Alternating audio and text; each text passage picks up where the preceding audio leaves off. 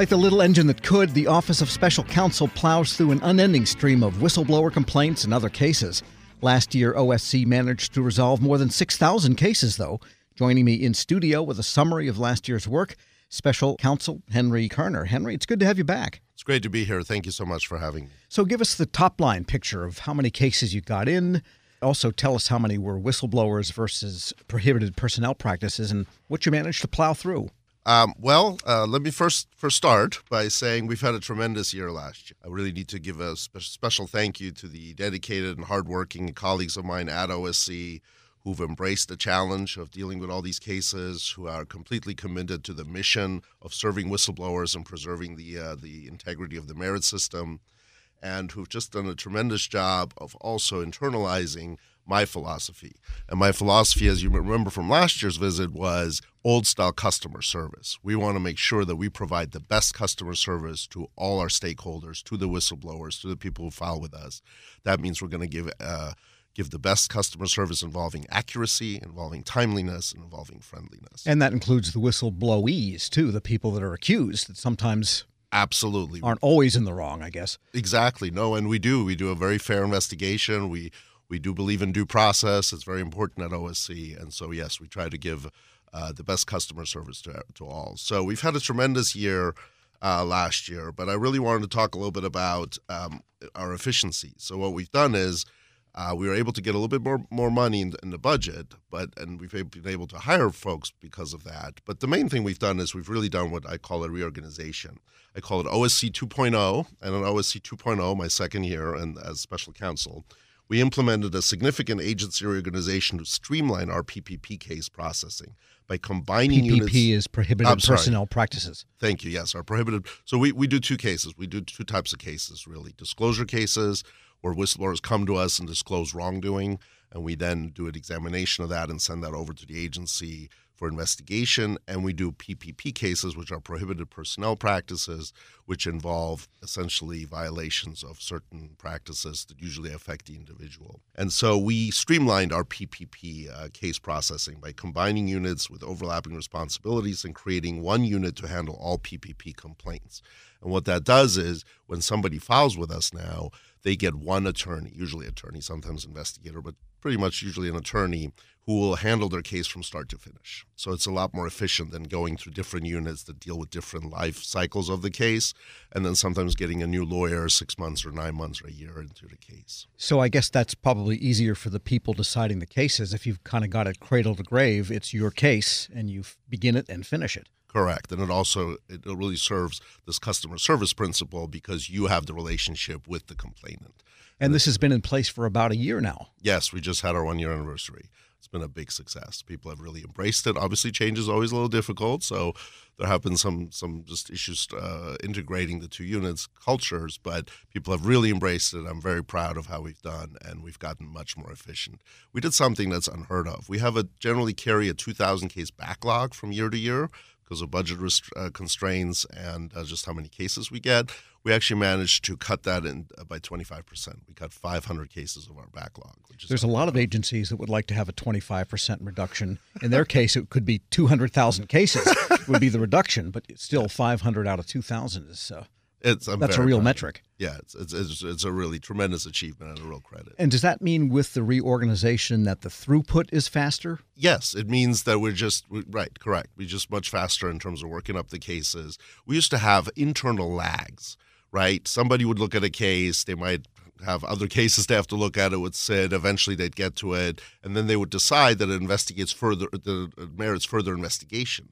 So they would send it to the unit that does that. Well, that unit's lawyer would have to get or completely new to it. So six months, nine months into a case, they would start the case anew, essentially. Call the whistleblower, hey, I'm the new lawyer. And the whistleblower's like, I filed that in eighteen. Who, who, what's happening? It was very inefficient, and so we got rid of all those internal lags. We're speaking with Special Counsel Henry Kerner, but I still want some of the numbers. Sure. So in F Y twenty nineteen, we received a total of six thousand three hundred seventy-three new cases. Um, our case backlog, as I said, was reduced from twenty-six hundred in F Y twenty eighteen to two thousand forty-nine in uh, twenty nineteen. And then the new P P P complaints, because because of the shutdown, we had a little bit of a reduction, so it went down from forty-one hundred to thirty-nine hundred. So it's still very, very close. And ultimately about the total cases for, for F Y nineteen was about fifty-seven hundred. Now, everyone has cases that stand out in your mind, yes. And I'm sure you're not familiar with all six thousand personally, but anything on the whistleblower side that makes you sit up and say, golly. Yes, sure. Um, so as you correctly point out, I don't tend to, to handle the cases uh, at inception, but I do, of course, get involved with the more high-profile ones. We've had some really important high-profile cases that we dealt with. Two of them dealt with the F A A. So the F A A has had some safety issues. One involved the seven thirty-seven max. As you may know, they were, they're grounded. They're still grounded. Sure, huge story nationally. Correct. And ongoing. And uh, correct. And then whistleblower came to us and said that there were some pilot training issues with certifications that had gone amiss. And so we sent that over to the F A A, and we've been in negotiations with them to fix that problem. And then perhaps coincidentally, we had another F A A case that arose out of the Jacksonville Air Traffic Control. Yes, uh, indeed. R- right. I believe you you may have written about that case. And they um, it was amazing. They they basically have procedures there that endanger airplanes, that they might run into each other, which obviously is, is, would be a horrible tragedy. But instead of fixing the standard operating procedures, they simply aligned it with the practice. But it's not the standard operating procedure that's at fault. It's the practice. And so we, we, we didn't quite understand why they would do that. So we pointed that out. The whistleblower came forward. We were very appreciative, obviously. Uh, we pointed it out. And something happened that's fairly unusual. I, I comment, the whistleblower does too, but I also find the report reasonable or unreasonable. I found both those reports unreasonable. I think they're the only two of, for the entire year. It's very rare for us to do that. Unreasonable meaning? The agency did not take appropriate action to fix the problem, which is very unusual because in the disclosure unit, Uh, we really only have a bully pulpit. We don't actually make the fixes ourselves. We can only write letters to the President and Congress, and obviously can talk to the media, and we try to point out these deficiencies. Um, generally, we try to work with the agency to fix the problem, and most of the time that works out. Oddly, in these two instances, it really hasn't. So, but we're really hoping, given the importance of the safety of the flying public, that, that both the F A A will take the appropriate action. Yeah, I guess there's a theme in those two cases, and this has been kind of played out in the public with the F A A and the seven thirty-seven and all of this, is not that the F A A has bad procedures and practices, but that they weren't being true to themselves in the, the way they were dealing with that pilot certification and with air traffic control, because they did have a better self that they weren't heeding. Yeah, that's exactly right. And as I said, they need to, they have the procedures in, in place. They need to follow those and not align them to the practice. If the practice is endangering flights, and people all agree, this is not something that's that's sort of a minority opinion or there's honest disagreement. People agree that these practices at Jacksonville are dangerous. So they need to stop that, and I'm confident that they will take action. Now, with respect to the reorganization or building on that, you said that you did get a slight budget increase from Congress for the last fiscal year. What effect did that have on vacancies? I think last year we discussed the fact that you still had openings at O S C. Yeah, so we- did were you able to fill them, and did that help some of the throughput issues? Correct. So getting a little extra money has helped. Um, hires some staff. With increased staff, we obviously get get a chance to to address our backlog and also make sure that we have this customer service orientation. If someone files a case, we try to get to them within forty-eight hours to try to at least acknowledge that we have the case and then work out the relationship. So with increased staff, we're able to do that more often, which is terrific. We also comply with, with statutory requirements. In our disclosure world, we have forty-five days from a disclosure to, to either close or refer the case. We've complied eighty percent of the time with that, which is a new high. So, I mean, sometimes you can for reasons that are beyond our control. The whistleblower has to provide some documentation. They're out of country, et cetera. But so we've really met a lot of those metrics due to that budget. The problem is at the moment we're in a C R world, so we don't we don't actually have a budget for this fiscal year. We're in the continuing resolution, which has us at a lower level than we really need because things get more expensive. Uh, there are very much necessary and needed uh, pay increases. There's a lot of I T money that goes out. We we we did a new program called E C M S, which which has streamlined filing with us. We also have a brand new website that looks looks much better aesthetically and is also much more efficient. Yes, I noticed that, by the way. It does look more aesthetic and it is more efficient. Good. Thank you very much. My staff did a terrific job, and I really appreciate that. Uh, and it does. And so it also has streamlined some of the filing, but that stuff's expensive, maintaining it, getting the right certificates, et cetera. So we really need a budget at the higher amounts, and I'm hoping that uh, the Congress will pass that soon.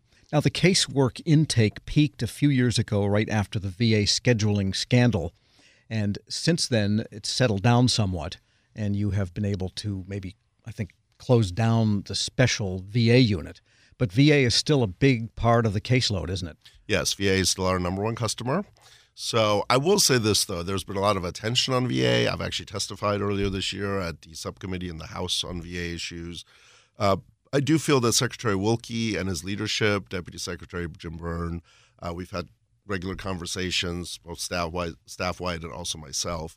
I do feel that there is a greater concern now to make sure that whistleblowers are protected, that laws are followed, and that our veterans are getting the best care. So have they arrived there yet? No. I mean, we have obviously still a lot of cases, but I do feel that there is an increased uh, emphasis on trying to do the right thing, and I appreciate their leadership.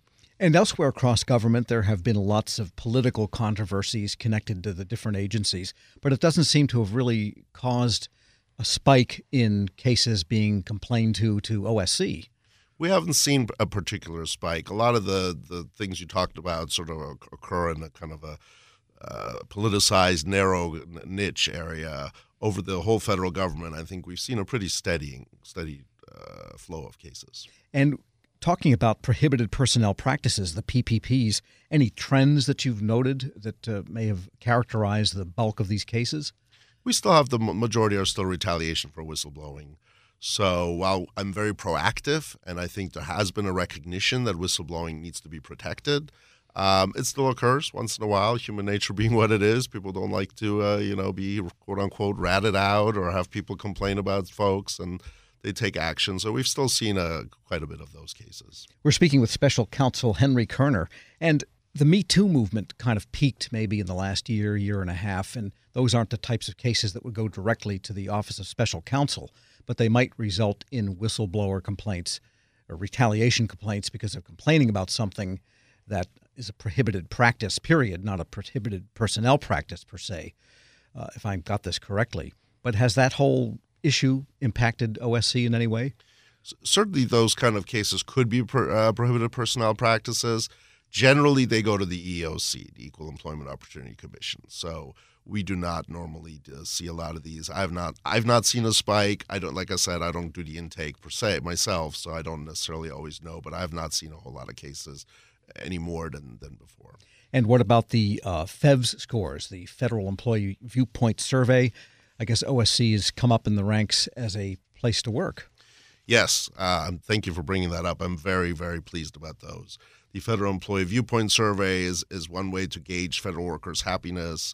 Um, O S C had the second highest increase, ten percentage points. Uh, of all the, you know, in our category, the small, of small agencies, small agencies, right? Correct. So out of out of twenty-seven, we've also seen unbelievable engagement scores, and engagement really tests uh, empl- how employees feel about their work. And to have the, the kind of scores and increases we've seen, uh, we, we now rank fourth out of twenty-seven. Our supervisors saw a ten percentage point increase, reaching an unprecedented engagement level of eighty-eight percent. So the, the the survey scores have been tremendous. It's a real credit to this in, this positive work environment that we try to push via this old-style customer service orientation. And just by way of relative scale, we should point out that O S C really is a tiny agency, one hundred thirty-one full-time equivalent employees. Yes, that's correct. And and some of them aren't even here, right? The headquarters has about one hundred plus, and then we have three field offices as well. And we mentioned Veterans Affairs being the single largest caseload that is on the books at the moment, seconded by the Defense Department. Yes. And anything, any trends discernible there? Well, I, th- I think it's not entirely surprising that t- the two biggest agencies have the most cases. So I don't want to necessarily infer or, in our case, imply anything bad about the agencies per se. But, you know, they're going to have more cases. Um, I do think that, that it starts on the top, and so with the culture comes comes change, and that's what we try. We try, and I've reached out proactively to leadership to try to make that happen. What else do we need to know about O S C? Um, well, um, like as I said, we've had a tremendous year. O S C two point oh has been a real big success, not without some challenges, of course, and, and, and nothing uh, goes without any kind of issues. I think there are some storm clouds on the on the horizon, some things that I worry about. One of the things that are not necessarily quantifiable is with, with some of the issues that you mentioned in the news, I worry about a fraying of the consensus on the importance of whistleblowers. So I want to make sure that that continues. It's been very bipartisan. Senator Grassley, of course, is the lion of whistleblowers in the Senate, but we've had yes, really is. good success with Democrats, Republicans, everyone supporting whistleblowing, whistleblowers. And I just worry a little bit that with some of the stuff in the news that that could be fraying. On another note, of course, the budget's always an issue. We really do need a budget to get, get to make sure that we have the, the efficiencies and those gains, so we don't lose that and don't get the backup, backup. That would be very disappointing. And finally, there's a court case that's winding itself through the system that is challenging the constitutionality of C F P B, the Consumer you know, Protection Finance Bureau. Mm-hmm. And they have a s- structure, at least in terms of its head, a single agency head with for-cause protection that's similar to ours. There's four agencies like that, Social Security, F H F A, C F P B, and us. And and that's being challenged. And so to the extent that that could could kind of bleed into a challenge to us and our structure, obviously we're very carefully monitoring that case too. Henry Kerner, a special counsel in the Office of Special Counsel, thanks so much for joining me. Appreciate it very much. Thank you. Cough and cold season is here. Introducing Ricola Max Throat Care, Ricola's most powerful drop yet. It's the best of Swiss nature wrapped around a powerful liquid menthol center for maximum relief from your worst cough and sore throat. Maximum nature for maximum relief. Try the new Ricola Max now, available in the cold and cough aisle. Ricola. It's in our nature. Grab a thirty-day free trial of Live by Live Plus, and you'll get unlimited skips, commercial-free music, and all of the podcasts and live streaming events you can handle. Visit livexlive dot com slash podcast one to learn more and start your free trial.